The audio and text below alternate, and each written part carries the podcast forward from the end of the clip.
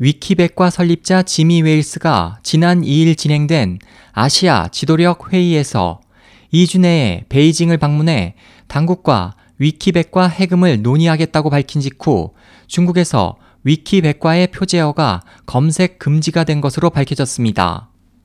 중국 과학기술정보 사이트 치커는 5일 위키백과는 그동안 중국어판만 봉쇄됐지만 웨일스의 이번 발언으로 위키미디어의 모든 사이트가 중국에서 차단됐다고 전했습니다.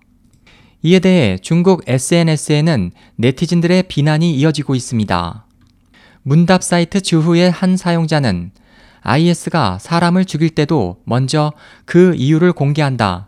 당신들은 왜 차단 이유를 밝히지 않는가? 위키의 어느 단어 어디가 당신의 비위를 거슬렸는가 라는 댓글을 달았지만 바로 삭제됐습니다. 위키를 애용한다는 광저우 네티즌 자피는 당국이 위키를 봉쇄한 것은 공산당 집권 시기에 대기근이나 반우파, 문화혁명, 육사 등 중국 정부가 공개를 꺼리는 민감한 정보가 많기 때문이라고 말했습니다. 중국 인터넷 자유관찰가 예두는 위키가 중국의 탄압을 받는 것은 많은 표제어를 네티즌이 직접 편집할 수 있게 하기 때문이라며 정부는 일부 사건의 진실이 전파되는 것을 몹시 두려워한다고 말했습니다. 위키백과는 네트워크상의 무료 백과사전입니다. 설립자인 지미 웨일스는 인류의 어떠한 지식이든 누구나 간단하게 검색할 수 있기를 원했습니다. 그는 2001년 초에 홈페이지를 개설했고 다음 해에는 위키에서 상업 광고를 할 수 없다고 선언했습니다. 동시에 그는 전 인류가 공유한 지식을 수집했고 위키백과 10주년 경축 당시 위키가 정보를 봉폐당한 이들에게 전달되기 바란다는 인도주의적인 목표를 밝혔습니다.